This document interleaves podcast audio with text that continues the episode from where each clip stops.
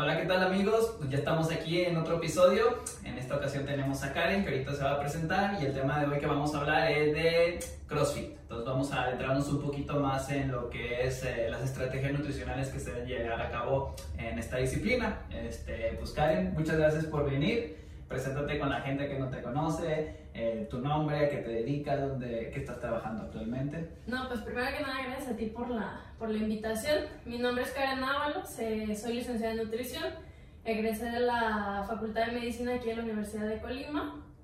Eh, pues parte también de mi formación soy Isaac nivel 2.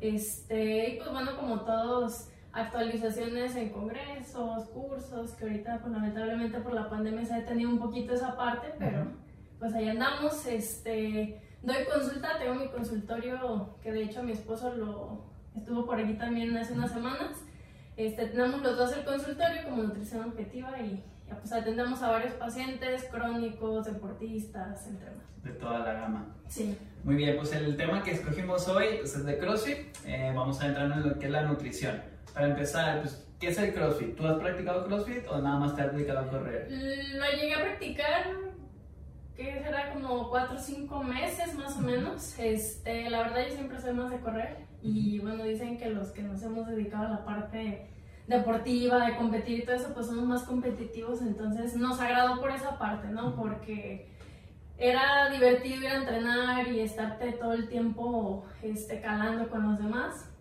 Digo, fueron eh, cuatro o cinco meses, que será hace como tres años más o menos. Este, pues es un deporte muy padre. ¿Qué es el CrossFit? Pues se considera una disciplina que mezcla varios deportes, ¿no? Mm, desde ejercicios de fuerza, ejercicios gimnásticos, este, y pues también aeróbicos, ¿no? También un poquito de alterofilia, ¿no? Es, sí. es, muy interesante, a mí no me gusta mucho el CrossFit practicarlo, pero lo admiro porque pues, con, eh, desde un día puedes entrenar fuerza máxima, muy cercano a, de repente pues andan corriendo, o sea, se me hace muy completo, ¿verdad? Sí, aparte, por ejemplo, características si solamente se habla de alterofilia, ¿no? Es gana el más fuerte. Exactamente. Y acá el crossfit es combinación del más fuerte y también del más resistente. Sí, eso está súper interesante. Sí. Muy bien. Eh, pues para empezar a comprender este, lo que es el CrossFit y qué estrategia más nutricional y por qué predominan, pues hay que entender pues, qué tipo de energía utilizamos en este, en este deporte. Así como lo dijimos que es muy variado, o sea, qué tipo de sustratos energéticos le llamamos este, se utilizan durante esta actividad física. Ok, mira, yo creo que antes que nada hay que entender el concepto partiendo de lo básico, ¿no? ¿Qué es un ejercicio aeróbico y qué es un ejercicio anaeróbico, ¿no? Que eso lo escuchamos y luego mucha gente es que hago cardio, hago ejercicio aeróbico, pero realmente se entiende el concepto y a partir de ahí pues vamos a, eh, o el cuerpo va a seleccionar qué sustrato energético se va a utilizar, ¿no? Predomina. Ajá, como lo, lo platicamos hace un momento, el CrossFit es una disciplina mixta, combina todo el tiempo ejercicios anaeróbicos con aeróbicos, ¿no? ¿Qué es anaeróbico? Pues bueno, es, son ejercicios que son de larga duración y que la intensidad es un poco baja, ¿no? Eh, ¿Cuál es una de las características principales? Pues que el cuerpo utiliza ese oxígeno que está entrando este, para poder generar energía. Eh, ¿Cuáles son los principales sustratos energéticos? Pues la, la, glucosa, este, ya sea la que está en ese momento en torrente sanguíneo, el glucógeno muscular o glucógeno hepático.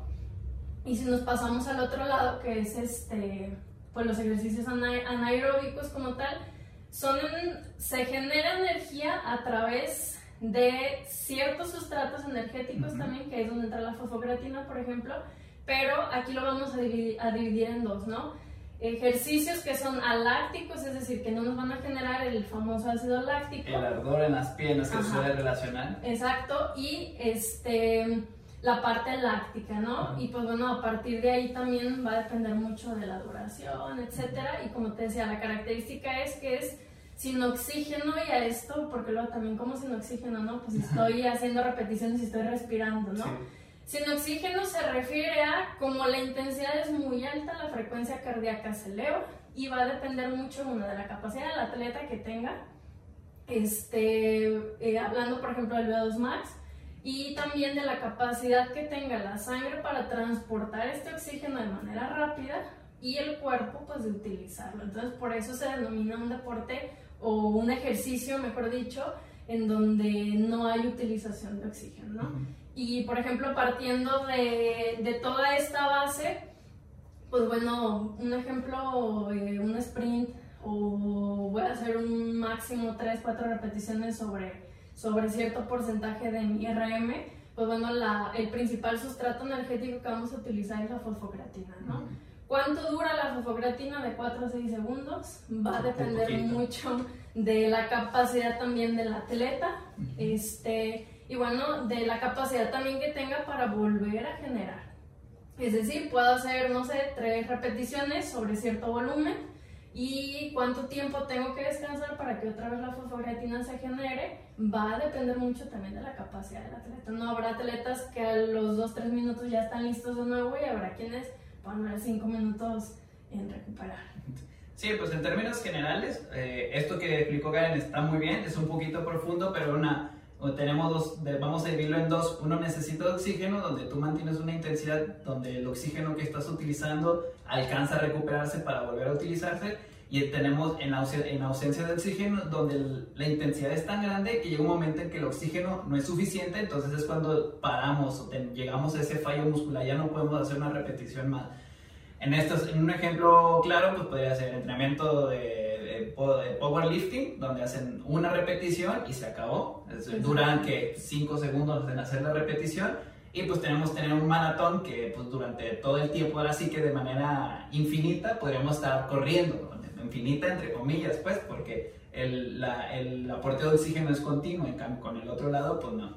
Entonces sería agrandor, de manera muy simplificada, que ya lo especificó muy bien sí. Y bueno, perdón que te interrumpa, pasándole un poquito a, la parte de CrossFit, ¿no? Nos puede tocar desde hacer cierta serie de levantamientos, por ejemplo, dejamos y a los pocos minutos hay que empezar a correr, hay que empezar a nadar o podemos remar también, entonces por eso es que hay una combinación de ambos, este ejercicios tanto aeróbicos como anaeróbicos. Sí, y esto sería lo complicado o lo bonito que tenemos del CrossFit, que tanto puedes estar haciendo una, una repetición muy pesada y de repente ya te dejan correr pues, un kilómetro, un decir. Entonces como que estás combinando estos dos y tienes que encontrar la manera perfecta de, de poder llevar al atleta.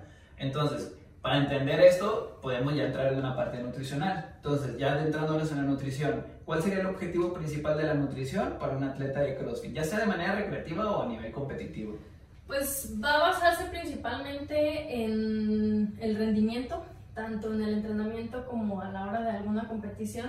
Se centra también en lo que muchas veces se llega a olvidar, ¿no? La composición corporal. Mi composición corporal es adecuada, sea CrossFit, sea cualquier otro deporte. Mi composición corporal es buena para mi deporte. Si es buena, pues hay que buscar un mantenimiento y nos enfocamos más en rendimiento. Si no es tan buena, hay un exceso de grasa, que es lo más común, ¿ok? Eh, pues bueno, nos centramos también sí en rendimiento, pero dándole un poquito más el enfoque a mejorar la composición corporal, ya sea por un exceso de grasa o que también se puede dar eh, pacientes que lleguen con muy poca masa muscular, que quieren levantar ciertos kilos, nos empiezan a comparar con otros atletas, pues bueno, nos enfocamos en el aumentar la masa muscular. Entonces sería como, tenemos dos panoramas, uno como para eh, mejorar el rendimiento eh, deportivo y el otro podría ser, si no tiene una composición ideal o el cuerpo ideal para el deporte, tratar de llevarlo a eso para después enfocarnos en lo segundo. Entonces tenemos que tomar en cuenta que cuando vemos un deporte, en cualquier, por ejemplo, vemos un powerlifting, generalmente la media tiene más o menos las mismas características físicas, de su apariencia física es muy similar, tanto en corredores de maratón, si ustedes los ven, este, pues son chiquitos, no tanta masa muscular. Si vemos un atleta de 100 metros planos, pues son más corpulentos, más mamados. Entonces, cada deporte tiene como que... Cierta característica. Cierta característica física para poder ejecutar el deporte en su, máxima, en su máxima eh, intensidad.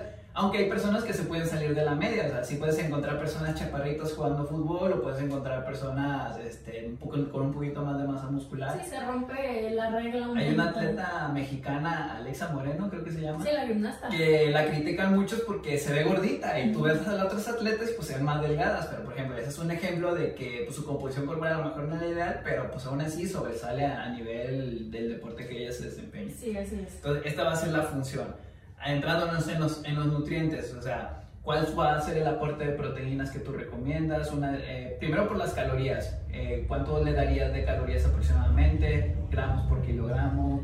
Mm, va a depender mucho, por ejemplo, si estamos hablando de una persona que hace CrossFit de manera recreativa. O sea, mm, yo creo que la mayoría, por lo menos aquí en Colima, lo hace de forma recreativa, perdón.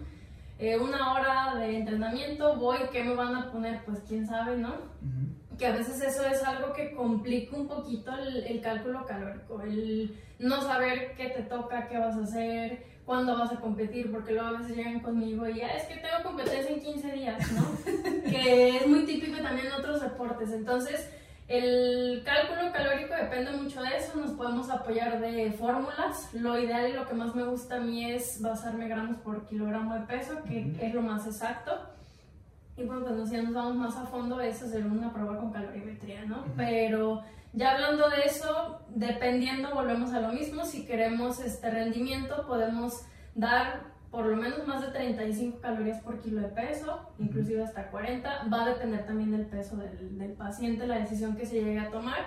Y hablándose, por ejemplo, de un atleta que quiere perder masa grasa, podemos dar hasta 30, inclusive hasta 25 calorías por kilo de peso. Ahí se trata de jugar un poquito con que no afectar el rendimiento, pero mejorar su composición corporal. sí, así es. Ahí es la decisión que va uno a tomar. En cuanto a proteínas, ¿qué importancia tienen en este deporte y cuál es el aporte que tú recomiendas o manejas? Mm, la proteína, pues bueno, la mayoría de los crossfiteros se enfocan más en los ejercicios de alterofilia y quiero masa muscular, entonces eh, es importante llevar un equilibrio, sí, tampoco es eh, consumir proteína lo loco y suplementos y todo. Mm, lo mínimo que hay que dar de proteína es por lo menos 1.2 gramos por kilo. Nos podemos subir hasta los 2.5 gramos. Va a depender mucho también de la fase, de qué estamos buscando. la principal característica bueno, que nos va a dar el consumo de proteína una es a reponer toda esa parte, dependiendo de la sesión de, del entrenamiento, ¿no? No tiene mucho caso dar un aporte elevado de proteína, a lo mejor después del entrenamiento, si resulta que ese día te tocó hacer más ejercicios aeróbicos, por ejemplo, pues ahí nos centramos más en carbohidrato. Si estamos hablando de que la sesión fue este, máximos, eh, muy intensa, pues en cuanto a levantamientos, pues bueno, podemos dar un aporte eh, lo básico que es de 20 a 25 gramos eh, de proteína después de, entrenar y mantener a lo mejor sobre el 1.8 2 gramos el resto del día. Okay. Entonces eso sería más o menos la recomendación. Sí, de forma general, pues siempre hay que individualizar todo. Sí, claro, aquí todos hablamos de manera general. Y pues aquí es, como tú dices, la curiosidad de este deporte es que de repente pueden tener fuerza y después un poquito más aeróbico, entonces eh, nutricionalmente pues no vas a cambiarlo porque si no sabes el entrenamiento pues no puedes hacerlo, pero trata de dar, cubrir como que de manera general todos estos aspectos que te puedes encontrar en el deporte. Sí, claro. Carbohidratos, unos que los odian mucho, otros que los amamos mucho. ¿Tú qué opinas de ello? ¿Qué aporte y qué función tienen en el CrossFit? Necesarios sí, pero tienen que ir controlados también. Nos encontramos varios polos, ¿no? El deportista que cero carbohidratos, les tengo pavor y sobre todo mujeres, me he encontrado mujeres que se avientan hasta dos sesiones de, de CrossFit en un día, una a la mañana, en la tarde y hace su R24 y comen seis porciones de carbohidratos en un día y tú dices, pues ¿cómo le hacen, no? Entonces, em, regresando a la primera pregunta, pues bueno, también el carbohidrato siempre va a ser mi principal fuente de energía, ¿no? A partir de ahí se va a desglosar mi rendimiento, inclusive también mi composición corporal se puede ver afectada si un consumo bajo de carbohidrato. Este, entonces, el aporte es necesario, obviamente hay que cuidar, como te decía, cuánto es lo que hay que, estar dando. Eh, yo mínimo eh, llego a dar este, 3 gramos por kilogramo. Dar menos sí se podría, pero hay que ver también la capacidad que tiene el atleta de rendir en el entrenamiento sobre, sobre eso. Este, porque luego viene la famosa depresión, se sienten mal y nos podemos subir hasta los 7, hay literatura que dice hasta los 12 gramos, pero ya 12 gramos, ¿por dónde te meto tanto sí, carbohidrato? Muchísimo. Entonces, este, pues eso es algo un poquito general que también el carbohidrato es importante después de mi sesión de, de entrenamiento. Sí, porque digo, muchas personas eh, actualmente yo me topo en consulta que le tienen miedo, o sea, no, es que son muchos carbohidratos. Bueno, pero es que todo está controlado y tiene un fin para. Sí, claro. Entonces se les ha atribuido de que pues nos hacen engordar, que quitan la tortilla, que quitan el arroz. Incluso cuando una persona empieza a pegar sus hábitos de alimentación, lo primero que hace es quitar ese tipo de Sí. alimentos. Cuando realmente pues pueden tener cabida sin ningún problema, nada más pues ajustando lo necesario. Inclusive eh, hace tiempo me tocó una chica, pues la recomendación es combinar la fuente de carbohidrato, no, no dar pura tortilla, a lo mejor lo que me gusta dar también son snacks que el paciente disfrute, ¿no? Que a veces lo más común es pan con mermelada, pan con miel. Y le puse en el plan de alimentación a una chica y se lo envié y todo, se lo voy a explicar en consulta y me habla al día siguiente, oye, ¿de verdad me tengo que comer el pan con mermelada? Entonces llega también esa duda y es ahí do- donde también yo les digo, ¿no? Confiando en el, en el trabajo, estás viniendo conmigo por una asesoría, entonces también ten la confianza de que obviamente si te lo estoy poniendo es porque te va a servir, ¿no? No porque te quiero engordar. Algo que en un podcast pasado que hice con una chica que se llama Sarin, que es entrenadora del Big Human, comentó que ella cuando fue a hacer una certificación o algo por el estilo, a ellos les recomendaba una dieta cetogénica. Entonces le, le pregunté que si le dijeron el por qué, pero pues no me supieron decir. Lo personal, una dieta cetogénica en un tipo de entrenamiento como el de CrossFit, pues para mí no, no tiene como cabida. En CrossFit está muy de moda, o se llegó a utilizar mucho, se le llama la dieta de la zona, donde habla de que el aporte de carbohidrato al total de la dieta debe ser 40%. Que ya si lo sacas por, de gramo por kilo, pues la... Y depende también de las calorías, no es lo mismo el 40% de 1500 calorías que 40 de 2500, ¿no? Sí. Entonces se puso mucho de moda, inclusive eh, aparte del 40% se habla de no dar azúcares ni nada de índice glucémico alto buscando pues solamente carbohidratos este, ricos en fibra, que estén dentro de algo saludable, ¿no? Y este, se habla mucho también de para enseñar al cuerpo a utilizar como sustrato energético no solamente los carbohidratos, sino también la grasa. Entonces está todavía un poquito eso como que en estudios en todos los deportes, lo de las dietas cetogénicas, yo en lo personal tampoco lo, lo comparto mucho, este, pero pues ahí está. Sí, entonces es algo que me encontré y me llamó la atención y quería saber tu punto de vista.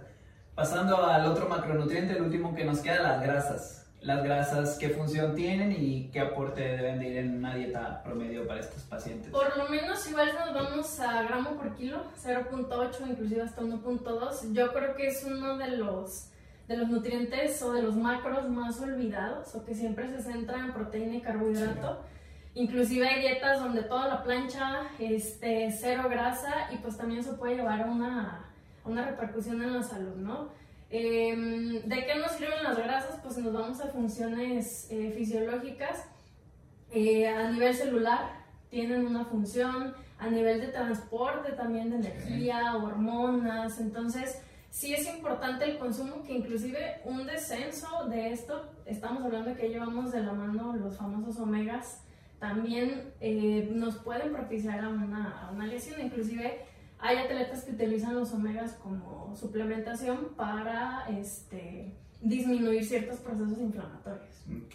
Entonces, por punto .8 gramos por kilogramo Mínimo grasa. punto 8. Entonces, pero sí se deben de utilizar porque también luego, ay no, que cuando también se ponen a dieta suelen, no, que todo es libre de grasa y todo, pero pues o sea, no es lo mismo unas grasas saturadas de unas carnitas a pues unas grasas de un aguacate o unos frutos secos, que también entre las grasas tenemos unas gamas interesantes que pues tienen sus beneficios y aún así las grasas saturadas tienen su función y debemos de tener el aporte de ellas. Que por ejemplo hablando de actividad física son las más utilizadas por el cuerpo, las Sí. saturadas, que irnos a una poliinsaturada que la parte de la digestión, el metabolismo es un poquito más lento. Sí. Y hay que tomar en cuenta también las mermas, ¿no? El típico no como grasa, pero resulta que si empiezas a indagar un poquito en la consulta, siempre hay un montón de grasa por debajo del agua. ¿no? Sí, met- ya que, no, pues me comí una ensalada, pero pues lo llené de aderezos, vinagretas y pues ahí eh, no nos damos cuenta y estamos consumiendo una gran cantidad. Sí. Entonces ahí es donde también la educación nutricional que tenemos que jugar con los pacientes, yo hago mucho énfasis en eso y aunque a veces dicen, ay, pues a mí no me interesa aprender, por eso vengo contigo, pero si una persona educada nutricionalmente tiene un alto, eh, ya tiene ganada toda la alimentación, una alimentación variada, sin que sea tan monótona, entonces Claro. es parte importante. Y empezar a identificar estos alimentos que a veces como que podríamos llamarlo como calorías fantasmas, Ujú. porque no nos damos cuenta, pero pues la estamos consumiendo. Sí. Entonces, muy importante. Algo que resaltar en vitaminas o minerales en este tipo de atletas, alguna deficiencia que suele presentar o hacer énfasis en algún mineral. Se ha encontrado eh, bajo consumo de calcio en hombres crossfiteros y de hierro en mujeres. Recordar que la energía necesita oxígeno, pues bueno, si hay anemia, por ejemplo, no va a haber suficiente este, oxígeno que transportar o suficientes glóbulos rojos que nos ayuden a transportar el oxígeno, entonces va a haber un descenso también en el, en el rendimiento. Este, y pues en general las recomendaciones son basarnos en los IDR de todas las vitaminas y minerales. Pero aquí, pues generalmente, a menos que no haya una deficiencia, con una buena alimentación variada, con buena, Sí, una variedad de, vitami- de vitaminas, o sea, de frutas y verduras, tenemos un buen aporte de, de vitaminas y minerales Sí. en general. Entonces, no como tanta énfasis, a menos que haya una deficiencia localizada, ya un signo clínico. Por O ejemplo. inclusive deficiencia en ciertos alimentos, ¿no? Que también está muy de moda los veganos, los vegetarianos, entonces eh, mucha gente se hace vegana, se hace vegetariana, hace un montón de actividad física y ni siquiera tienen ni idea de que se tienen que suplementar. Entonces ahí sí es importante darle un suplemento. Ok, pero no nada más tomar suplementos por nomás. Sí, claro. Muy bien. Deja ver si está grabando. Y la conecto. Que luego no se vea quedar.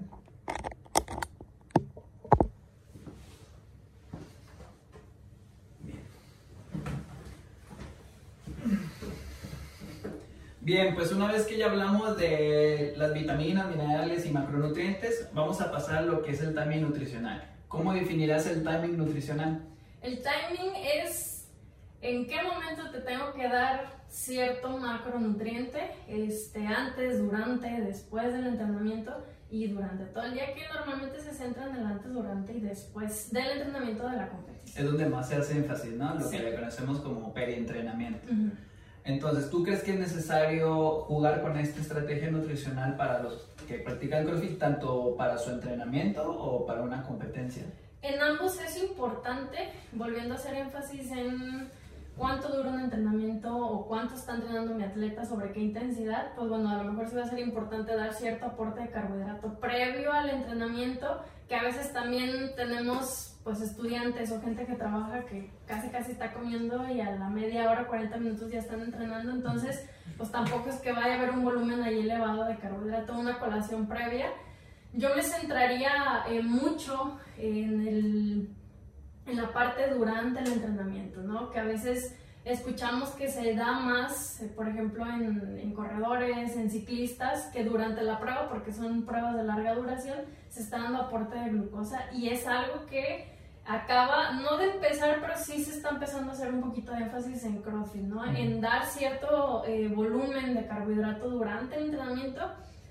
En el entrenamiento, una, para que rindas, va a depender del tiempo y dos, para ir educando también toda la cuestión digestiva este, previo a una competencia, ¿no? Porque si nunca has consumido ningún carbohidrato, dices, bueno, ¿cómo me voy a empezar a comer un pan, un plátano mientras hace una repetición? Claro que no, pero sí hay que educar en ciertas pausas que se empiezan a hacer en el entrenamiento, ir educando al sistema digestivo para la hora de la competencia seas capaz de comer cierta cantidad de carbohidratos. Entonces, tú ahorita harías énfasis un poquito durante el entrenamiento. Que yo creo que es la parte más olvidada. Ok, entonces ahí, ahí lo saben. ¿Qué tipo de alimentos, por ejemplo, un ejemplo que le darías a una persona para esa etapa? A mí me gusta irme a lo básico porque también, por ejemplo, y que ahorita vamos a hablar de la suplementación, eh, una, el gasto de que si consumen proteína, que si consumen otra cosa, entonces nos podemos ir a lo más práctico que son geles, barritas, etcétera, pero también el costo lo vas a estar consumiendo todos los días en cuanto te va a salir, ¿no? Entonces, si nos vamos ya a alimentos,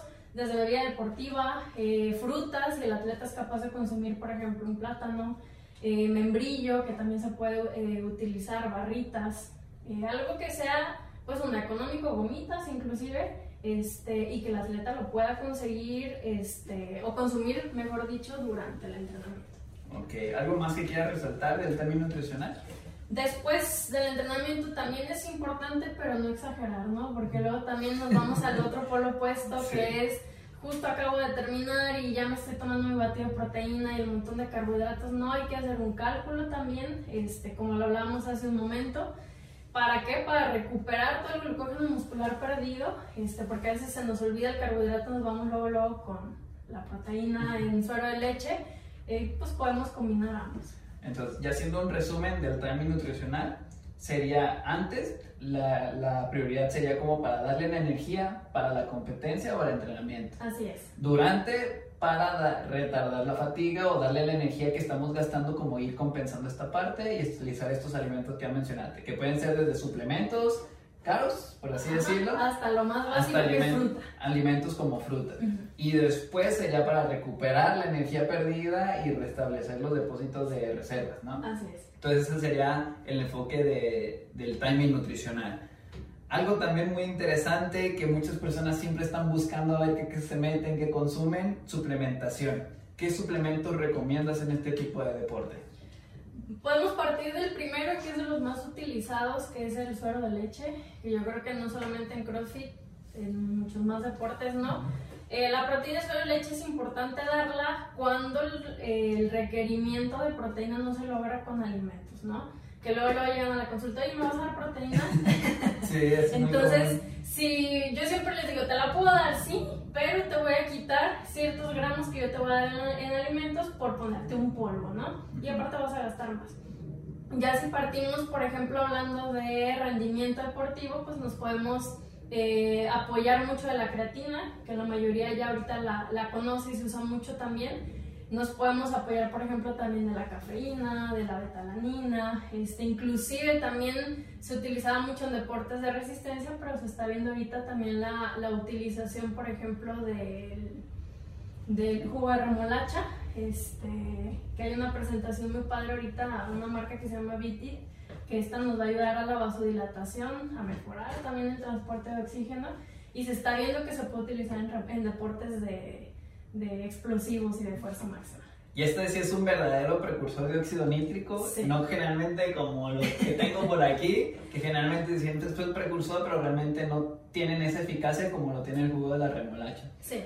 Retomando lo de vamos a ir suplemento por suplemento, la proteína, si en ti estuviera decidir, oye, yo vengo contigo y te digo, oye, ¿sabes qué? Yo me quedo en tus manos, ¿me recomendarías utilizarla o preferirías que lo abarcara con pura alimentación? Yo preferiría con puro alimento una, también eh, para empezar a educar al paciente cuándo tiene que comer, que a veces también hay una deficiencia en la mayoría, sobre todo mujeres, de consumo de proteína para estos deportes. Entonces, si vemos que al paciente le cuesta trabajo consumir proteína, pues bueno, te la doy para que me cubras, ¿no? Eh, la podemos utilizar, y a mí me gusta mucho utilizarla también después del entrenamiento, pero a veces también es importante ver eh, o hablar del número de comidas, ¿no? Que luego también tenemos pacientes que me pueden hacer hasta 7 horas de ayuno sin consumir nada de proteína, entonces no me interesa que la comas después del entrenamiento, ¿por qué? Porque sé que al, pues siempre pregunto, ¿no? ¿Cuánto tiempo tardas en ya estar cenando o ya estar desayunando? No, pues media hora. Bueno, prefiero que tengas un aporte de proteína a que me hagas durante el día 5 o 6 horas de ayuno, mejor te la pongo ahí como colación. Para y ahí volvemos a hablar del timing nutricional, ¿no? Y también es algo muy importante que yo me encuentro mucho en consulta, personas que van a tiendas de suplementos, que van y compran un suplemento, pero realmente ni saben cuántos gramos están consumiendo, si realmente están consumiendo por encima, por debajo, entonces no saben ni la noción de la proteína total que están consumiendo y ya están recurriendo a suplementos porque lo atribuyen a que proteína igual a ganancia masa muscular, creo que en el mayor de los casos. Sí, aparte, por ejemplo, mm, que también es otra cosa, ¿no? Termino de entrenar, me tomo la proteína, los 40 minutos estoy cenando, me estoy comiendo 200 gramos de carne, o sea, ¿para qué? ¿Y qué caso tiene estar dando tantos gramos de proteína después? Eh, otra que mencionaste, la creatina. ¿Cómo la utilizas? ¿Antes, después? ¿Cuántas tomas? ¿O cómo estaría ese? Hay varias recomendaciones, eh, de las más utilizadas es una carga de creatina, 0.3 eh, gramos por kilogramo de peso del paciente. Pues ya un ejemplo, si me sale 20 gramos, pues bueno, normalmente los scoops de creatina son de 5 gramos, entonces se recomienda hacer por lo menos de 5 a 7 días una carga de creatina este, que vaya dividido, pues bueno, si me tocan 20 gramos, lo divido en 4 tomas este, durante el día, durante 7 días, por ejemplo. Este, después de esos 7 días, pues bueno, la recomendación es dar por lo menos 5 gramos, va a depender mucho del peso del, del atleta también. Puede ser antes o, des- o- o después de entrenar, que a mí en lo personal me gusta más después. Después, ah, yo también la recomiendo después de, de entrenar. Bien, esa es la creatina, cafeína. Ahí, ¿cómo la utilizarías? Cafeína, hay que tenerle un poquito de, de respeto, no de miedo. que luego andamos todos locos, pero las recomendaciones son igual de 3 a 6 miligramos este, Por por kilo. de peso. Eh, va a depender mucho la tolerancia, por ejemplo, tengo por ahí, si me llegas a ver, una atleta de, de handball que también empezamos a utilizar la cafeína y ella creo que con 100 miligramos ya andaba pero toda temblorosa, hizo que toma café, entonces depende mucho de la tolerancia, ¿no? Nos podemos ir a polos opuestos, ¿no? Eh, pacientes que toman un montón de café y te toleran hasta 200, 300 miligramos de cafeína sin ningún problema. Ya, inclusive dicen que no les hace efecto y te toman café. Sí, entonces hay que, yo siempre también le digo mucho de que hay que jugar con la tolerancia. Entonces, empieza con una dosis muy pequeña, ver cómo reaccionas, porque luego también si se la toman muy tarde ya les interfiere con el sueño, con el descanso de la noche. Entonces hay personas que se la pueden tomar y dormirse tal cual. Y hay personas que se la toman a las 3 de la tarde Y y, no duermen. Entonces hay que ver cómo está reaccionando tu cuerpo. Obviamente puede llegar a que sea una dosis que te perjudique en vez que te beneficie, que pues empieza a temblar, que te den muchas ganas de ir al baño, o sea, pierdes el foco de lo que realmente deja de ser una ayuda y te empieza a perjudicar. Así es. Entonces tenemos que empezar a, a jugar con, con la tolerancia de, de eso. Y como tú dices, no tenerle miedo, sino un, un respeto. Sí, claro. Otro suplemento que dijiste sería betalanina, La ¿verdad? betalanina. Ujú. Eh, la betalanina, pues bueno, la principal acción por lo cual lo vamos a utilizar es porque es un, un buffer. Eh, es decir, va a retardar un poquito eh, o va a disminuir un poco la cuestión de la acidez en deportes que son muy lácticos. Se recomienda, este, eh, igual que la creatina, dar un- una carga durante estas más largas, es de cuatro semanas. Ujú. Eh, puede ir de los 4 hasta los 6 eh, gramos de betalanina, repartidos, si vamos a ver 6 gramos, por ejemplo, o 4 inclusive, en 2 gramos este, por toma, durante 4 semanas. ¿Por qué 4 semanas? Por- porque el pico máximo se utiliza en la cuarta semana, ¿no? O se llega pues a la, en la cuarta semana. Y ya después si queremos lograr una parte de mantenimiento que también volvemos a lo mismo, ¿no? El costo. Que no factible es, si voy a tomar eh, proteínas, si le voy a meter betalanina, si le voy a meter de todo lo que hemos hablado, pues en cuánto me va a salir. Entonces, se puede utilizar mucho en competencia, por ejemplo, nada más que que esté bien ca- calendarizada, pues bueno, tengo una competencia en cuatro semanas, empezamos a tomar betalanina para que el día de tu competencia lleguemos a obtener ese efecto. Ya si el atleta dice, no, pues yo tengo mucho dinero, pues la podemos seguir utilizando y la recomendación es 1.6 gramos, miligramos perdón, este, durante el día. Antes de entrenar, esa que antes. Y ya por último, el jugo de remolacha, el jugo de betabel, ¿ese cómo lo utilizarías o lo utilizas? Ese, la recomendación es estar dando de 300 a 600 miligramos. Este, va a depender mucho, claro está que si llega un paciente y yo me voy a tomar 2 litros de jugo de betabel, pues vamos a correr al baño, ¿no? Entonces, Sí. pero te decía, esa presentación está este, muy padre. Eh, la podemos dar de 45 a 60 minutos antes de, de alguna competencia, inclusive de un entrenamiento. Eh, se puede también hacer una, una carga previa, ya sea 3, 6 días previos a la competencia, o hay atletas que lo han utilizado hasta 15 días. Ese es un suplemento que veo más caro de los demás, ¿no? Es carito, eh, estamos hablando que un shot está alrededor de 80 el año pasado antes de la pandemia, 80 pesos, yo creo que ahorita estar dependiendo 85, 90 pesos más Entonces, un chocito así, yo lo he llegado a consumir y sí, está, sí era- se me hacía bastante caro, pues, pero Sí, la neta, pues no está de más utilizarlo para ocasiones puntuales. O sea, obviamente, cuando tú tienes una programación, como tú dices, puedes planificar para llegar a ese punto de la competencia y de ahí sacar el, el máximo Sí. rendimiento. sí, a lo mejor como básicos dejar nada más este, la proteína y la creatina. Sí, yo también me manejaría nada más con eso. Y pues es lo importante también de tener una buena cal- calendarización, porque si yo llego y digo, oye, voy a competir en una semana, o sea, no nos da el tiempo para utilizar estos, por ejemplo, la betalanina y... Sí, por lo menos es así de plano. eh, sí nos puede ayudar un poco, pero tampoco es que vamos a conseguir el super efecto en una semana, ¿no? Eh, pero de ahí en más, a lo mejor los que pudiéramos utilizar en ese momento, la, la cafeína y este, el jugo de remolacha. Okay. En cuanto al descanso, ¿tú cómo ves los atletas que, lo, que tú sueles trabajar tienen un buen descanso? Creo que ahorita es algo que no le damos tanta importancia, pero realmente es muy importante para cualquier atleta y para la salud normal, o sea, para la salud día, del día a día. Importante sí, porque eso va a depender del rendimiento, inclusive que no me lesione. Este, Luego me toca ver eh, atletas que quieren meter de lunes a sábado y casi toda esa semana estar sobre sus máximos. ¿Qué caso tiene? Importante la planificación también del entrenamiento. Ya sobre eso, eh, dar ciertos bloques de descanso. Si nos vamos a algo importante también, las horas de sueño, ¿no? Que la mayoría que hace CrossFit aquí de forma este, recreativa trabajan, estudian, estudian y trabajan. Entonces me andan promediando 5 horas, 6 a lo mucho de sueño, cuando las recomendaciones son en cualquier tipo de deporte, inclusive la población en general, de las 8 y si se puede hasta las 10 horas cuando realizamos una actividad realmente intensa. Entonces sí es de mucha importancia, nos va a perjudicar tanto para bien o para mal si no dormimos de una manera correcta. Sí, y las desveladitas también a veces del fin de semana, que esas no se toman mucho en cuenta, ¿no? Sí, a veces decimos que entre semana no dormimos bien, pero el fin de semana la recupero, pero es cuando nos salimos a pistear y pues, descansaste, llegas el lunes todo más hecho que, que, el viernes que terminaste la semana. Sí. ¿Dudas o mitos que te encuentres con los pacientes que van contigo en cuanto a CrossFit o cualquier otra área? Eh, yo creo que lo más común es hago una hora de CrossFit y tengo derecho a comer lo que yo quiera, ¿no? Porque el CrossFit es el deporte más extenuante de todos.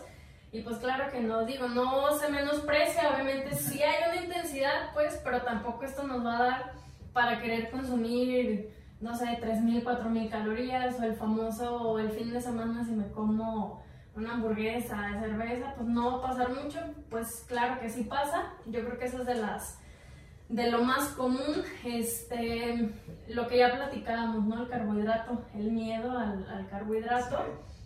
Este, y también que creo que ya lo platicaste en otro episodio, el, que el CrossFit es malo también, que es un deporte muy lesivo, que no todos pueden practicar CrossFit va a depender mucho. Eh, también te platicaba, tengo por ahí una pacientita eh, con diabetes tipo 1, entonces también puede llegar a pasar, no es que yo tengo diabetes, es que yo tengo hipertensión, no tengo sobrepeso, obesidad, no puedo hacer CrossFit. No, sí se puede, nada más hay que llevarlo en la mano de un buen entrenamiento, una buena preparación, mejorar tu composición si es necesario y pues este, también apoyarnos en la parte nutricional. Ahorita que hablaste de esta paciente de diabetes tipo 1, ¿hace actividad física ella? O... Hace CrossFit. ¿Hace, CrossFit? ¿Y cómo la llevas nutricionalmente? Digo, tomándola como ejemplo. Mm, la verdad, al principio me sacó canas verdes.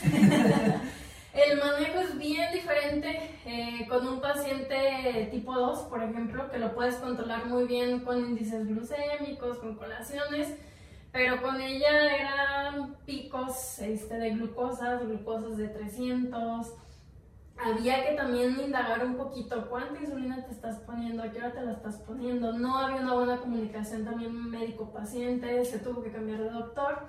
Y lo llevamos de una forma también pues un poquito más integral. Yo me he estado apoyando mucho con su doctor desde el hecho de, ¿sabes qué? Pues ya también le digo, no me importa que me estés hablando cada rato, si tú vas a consulta con, con, el doctor, bueno, me subió tres unidades de insulina, ¿no? Ah, pues bueno, se contabilizan también dentro del plan para evitar una hipoglucemia o inclusive también una hiperglucemia durante la actividad física.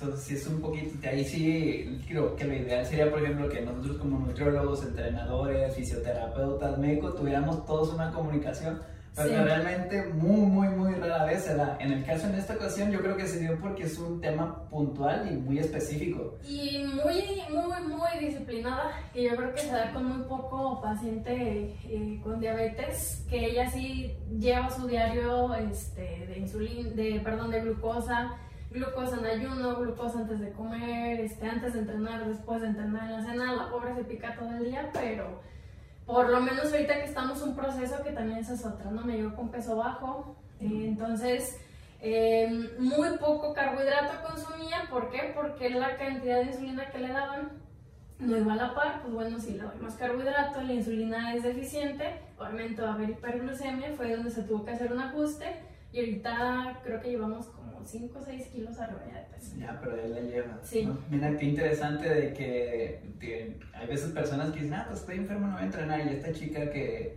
¿cuánto tiempo tiene de, sabes, de diabética tipo 1? Mm, si mal no recuerdo, la diagnosticaron en la prepa y ella ya es, es maestra. Ah, ok, entonces, Entonces, pues, sí. ya tiene ratito. ya tiene como que todo este estilo de vida de llevar su control y todo eso. Sí, y parte importante también es, pues no desesperarse, no la paciencia, que era lo que yo le decía a ella, necesito que me tengas paciencia porque te puedo dar el mejor plan, pero nos hemos topado con que le pongo colación y ahí vamos a los índices glucémicos, ¿no? Eh, una manzana o melón. Bueno, el melón le super dispara la glucosa, pues bueno, eliminamos. Entonces es ir viendo qué alimentos sí me estás tolerando, qué alimentos no. Y dependemos también de la intensidad del entrenamiento, donde le tuve que hacer también un ajuste, por ejemplo, entre semana entreno en la tarde, pero resulta que si nos si se hace de forma general, el sábado entrena en la mañana, entonces ya me altera toda la glucosa del día y se tienen que hacer ajustes sobre los días y los horarios en los que está entrenando. Sí, pues mira, también qué importante tener el- ese control sobre las personas, porque a veces llegan y ni nos dicen nada, nomás vienen a, ah, pues quiero bajar de peso, pero no indagamos un poquito más allá de si una hipertensión arterial, si tiene diabetes, que también Sí. es algo que sí se tienen que tener mucho en cuenta. Luego también me has platicado de pacientes con hipertensión. Eh, sí tengo, pero no son tan activos. Lo que yo, o lo que yo sí me he topado, que yo creo que la mayoría de, de nutriólogos también es el típico necesito que hagas actividad física, eh, hace cuánto te hiciste estudios de laboratorio, siempre va a haber, no, pues hace más de un año. Y me he topado con que resulta que tienes diabetes, no sabías, si yo te mandé a hacer ejercicio, entonces puede haber una descompensación. Se puede escuchar bien sencillo, pero ya generar una hipoglucemia, una hiperglucemia en un paciente sí puede resultar algo pues fatal en algunos casos, ¿no? Entonces, pues indagar tanto nutriólogos como, como entrenadores también y los pacientes que siempre se acerquen con un profesional, ¿no? Sí. No ir con el, el entrenador a que te haga una dieta cuando a lo mejor ni conocimientos tienes sobre la Sí, tenemos que tener una noción sobre qué es lo que pasa en el cuerpo, sobre ciertas circunstancias y de una manera para hacer ejercicio, pues tiene su chiste conocer y cómo funciona. Por eso es que empezamos cómo es que los sustratos energéticos de CrossFit para entender por qué estamos utilizando ciertos nutrientes. Entonces, durante una patología todavía un poquito más profundo y más complicado. Sí, porque por ejemplo, esta chica, ¿no? Termina de entrenar y sus glucosas andan sobre los 200. Puede ir con cualquier persona y es que está súper mal, este, traes hiperglucemia, pues bueno, si conocemos toda la parte de sustratos energéticos, que el músculo libera glucosa, que el, que el hígado libera glucosa, pues es normal, inclusive yo que no tengo diabetes, me entreno en ayuno, me checo y a lo mejor ando 90, ¿no? Llevo media hora de hacer ejercicio, a lo mejor mi glucosa va a andar sobre 150, 160. ¿Por qué? Porque hay una liberación de glucosa. Entonces hay que entender todo este proceso para saber qué tan normal es y qué tan anormal puede llegar a ser. Porque también que mi paciente empiece, por ejemplo, a entrenar con una hiperglucemia, hablando en específico de diabetes tipo 1, pues podemos o puede haber ciertos cuerpos cetónicos, es decir, la insulina no está siendo suficiente, hay una hiperglucemia y el cuerpo ya empezó a liberar cetonas, que también la pongo a entrenar y pues hay que al paciente, ¿no? Sí, entonces sí hay que tener mucho cuidado y acercarnos a personas que realmente estén calificadas, sobre todo si hay una patología de por medio. Este, tres recomendaciones para una buena alimentación, un atleta de CrossFit, ¿cuáles te quedarías tú? Yo me quedaría con la principal, que eso aplica yo creo en todos los deportes, cubrir mis macronutrientes, pero no olvidarnos también de los micro, que eso es importante, no si como pollo a la plancha con arroz lo más limpio posible, pero me olvido de mi consumo de verduras, de mi consumo de frutas, entonces primero centrarnos en eh, una alimentación saludable, balanceada, que esté variada, que también es algo importante. Este, después de esto, pues eh, cuidar mucho la composición corporal, esa parte en lo personal a mí me gusta mucho ese tema y, y hablando de rendimiento, pues se puede mejorar este, bastante. Ir con alguien también que sea o que esté certificado para poder evaluar eh, porque también nos topamos con, me dijeron que tenía X porcentaje de grasa, o el entrenador me subió a la báscula del gimnasio y me dijo que tengo 30% de grasa y está bien delgada la persona, entonces importante eso, este, y un tercero, nunca se suplementen si no lo llevan de, de forma eh, con un profesional, este, sea proteína, sea creatina, sea lo que sea, siempre acudir con alguien que, que te pueda asesorar bien sobre el tema. Sí, no tomar a la ligera los suplementos porque probablemente a la mayoría de las personas no les pasa nada, pero hay personas que usan, por ejemplo, un preentreno y les va súper mal, o sea, de que terminan en el hospital con taquicardias y todo ese rollo cuando no tenían... Y el, el, de la tienda me dijo, no, pues mira, este te va a ayudar a que entrenes bien chido. Y ¿cuál? Pues ¿cuál? Terminó entrenando bien chido en el hospital. Entonces hay que tener mucha precaución con algunos suplementos. puede que no pase nada, pero ponle que sí, sí. Entonces hay que tener una, una noción y una cierta educación nutricional en ese aspecto. ¿Algo más que quieras agregar en cuanto a nutrición en el CrossFit? ¿Algún otro tema? Pues no, yo creo que abarcamos muy bien todos los temas. Este, igual yo creo si llega a surgir alguna duda por ahí de alguien que nos está escuchando y quiera escribir, eh, ya sea eh, a tu perfil o al mío, pues con toda confianza lo podemos resolver. Y ahorita que hablas del perfil, ¿cómo te podemos encontrar en redes sociales? Tanto, no sé si quieras dar tu Instagram personal o de, el de Nutrición Objetiva. ¿Cómo lo podemos mm, Mi cuenta personal en Instagram estoy como Karen Avalos, este, Karen.avalos eh, como les mencionaba en un principio, trabajo en conjunto con, con mi esposo, estamos como Nutrición Objetiva eh, en Instagram y en, y en Facebook. Eh, igual, pues si se les llega a ofrecer alguna consulta por ahí, pues con confianza los atenderemos. ¿Y su consultorio dónde lo tienen? Lo tenemos ahorita en la clínica GAP, está sobre tercer anillo, es mejor conocido pues el consultorio de los pediatras, porque hay mucho pediatra por ahí, está inclusive ahí el laboratorio de Presidio Montes, entonces por ahí nos pueden encontrar. Ok, ¿y ahí trabajan bajo cita, nomás llegan o cómo está eso? Sobre citas, siempre hay sobre citas, que igual este, las podemos concretar ahí por, por Instagram eh, o por Facebook. Ok. Muy bien, pues sin nada más por agregar, si tienen alguna duda un poquito más de nutrición en cualquier tema, Karen yo la conozco hace ya bastante tiempo y la verdad le gusta mucho este rollo del deporte, al igual que su esposo, que también es un gran amigo mío. Entonces, ahí, si tienen alguna duda, pues contáctela por sus redes sociales, por su cuenta de nutrición objetiva. Y pues nada más que agregar. Este, gracias, Karen, por venir, compartirme, regalarme un poco de tu tiempo y compartir con todos los que nos estén viendo pues esta experiencia que has adquirido, sobre todo eso del paciente de diabetes tipo 1, muy interesante. Y pues ver la importancia que tiene una buena alimentación en esta ocasión que hablamos de CrossFit, pero pues en cualquier tema eh, deporte que practiquemos, ¿va? No, al contrario, a ti muchas gracias y ojalá que haya sido eh, de su agrado y también de utilidad la información. Sí, esperemos que, que les sirva, que esa es la finalidad de este, de este podcast. Entonces, sin nada más que agregar, nos vemos para la próxima. Gracias, Karen. No, a ti.